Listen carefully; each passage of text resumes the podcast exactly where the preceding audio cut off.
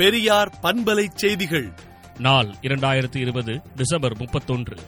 அரசு மருத்துவக் கல்லூரியாக ராஜாசர் முத்தையா மருத்துவக் கல்லூரி ஆன நிலையில் தனியார் மருத்துவக் கல்லூரியின் கட்டணத்தை விட அதிகம் வசூலிப்பதா என்றும் புத்தாண்டு பரிசாக தமிழக அரசு அரசு கல்லூரி கட்டணத்தை நிர்ணயிக்கட்டும் என திராவிடர் கழக தலைவர் ஆசிரியர் கி வீரமணி வேண்டுகோள் அறிக்கை விடுத்துள்ளார்.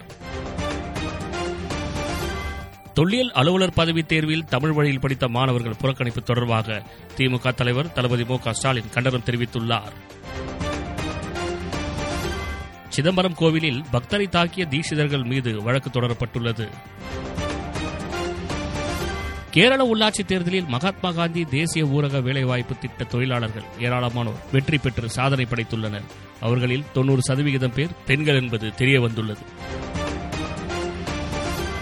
மாநில அரசுக்கு எதிராக செயல்படும் ஆளுநர் ஜெக்தீப் தங்காரை திரும்பப் பெறுங்கள் என குடியரசுத் தலைவர் ராம்நாத் கோவிந்துக்கு திரிணாமுல் காங்கிரஸ் கட்சி கடிதம் எழுதியுள்ளது.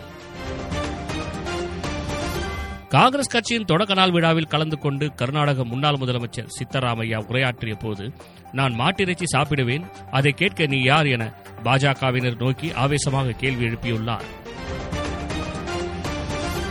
புதிய கொரோனா வைரஸை கபசுர குடிநீர் கட்டுப்படுத்தும் என்று சென்னை லயோலா கல்லூரி நடத்திய ஆய்வில் தெரிய வந்துள்ளது. இஸ்ரோ தலைவர் சிவன் அவர்களின் பதவிக்காலம் ஓராண்டுக்கு நீட்டிக்கப்பட்டுள்ளது.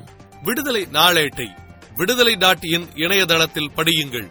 பெரியார் பண்பலை செய்திகளை நாள்தோறும் உங்கள் செல்பேசியிலேயே கேட்பதற்கு எட்டு ஒன்று இரண்டு நான்கு ஒன்று ஐந்து இரண்டு இரண்டு இரண்டு இரண்டு என்ற எண்ணுக்கு பெரியார் எஃப்எம் நியூஸ் என்று வாட்ஸ்அப் மூலம் செய்தி அனுப்புங்கள்